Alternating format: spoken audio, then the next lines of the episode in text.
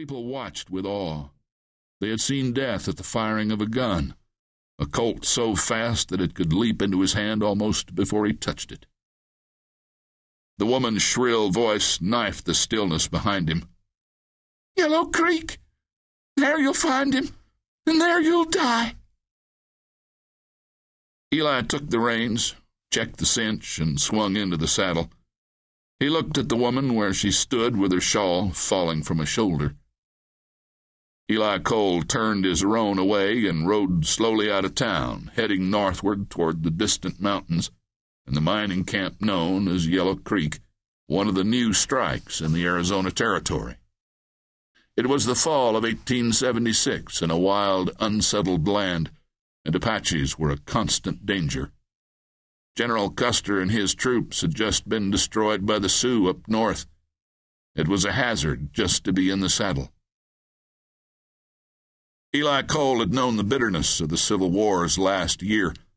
Wearing the blue coat of a Union captain, he had led men and led them well.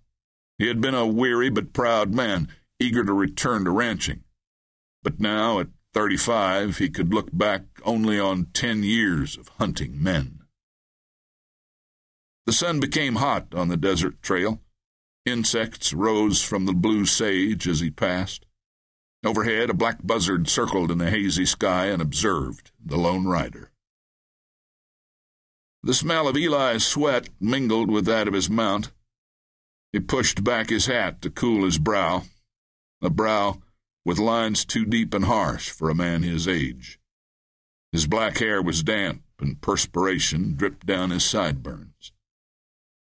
As his stallion bucked at the scratching brush, he reached down to stroke its powerful neck. Easy, old fellow. We've a piece to go. In two days he would reach Yellow Creek, where he would kill another man, the last of seven who had murdered his family during a wild race from a posse some ten years back. They had changed their names, living high on their stolen gold, but he had found them, one by one. Five others had made it their fight. They were all dead but the leader, Tom Cassidy, the most dangerous of them all. At his camp that night, Eli sat down by the flickering fire in the chill of a desert gully and then took out the reward poster. Using a charred stick, he crossed off another name. Only Cassidy was left, a man without a face or description. He folded the paper and shoved it back inside his shirt. As he stared into the fire, their faces continued to haunt him. Their voices still rang in his ears. Blast you! The first had shouted.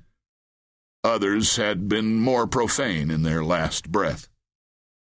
Eli shut out their faces with a hatred that over the years had become fired with a hunger to finish the hunt.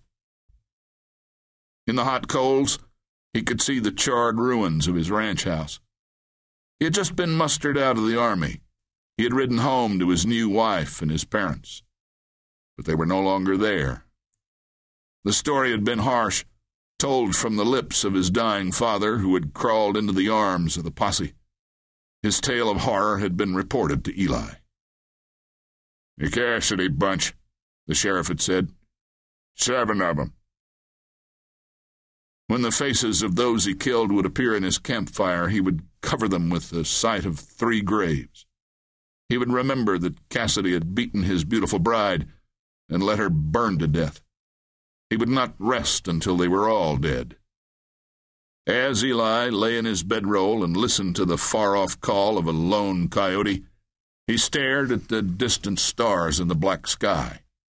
He was now a gunfighter, a name, a reputation, someone feared and someone to kill but he was not proud of what he had become. Perhaps it was fitting that he and Cassidy should die together in Yellow Creek, high in the mountains, with no one to mourn them.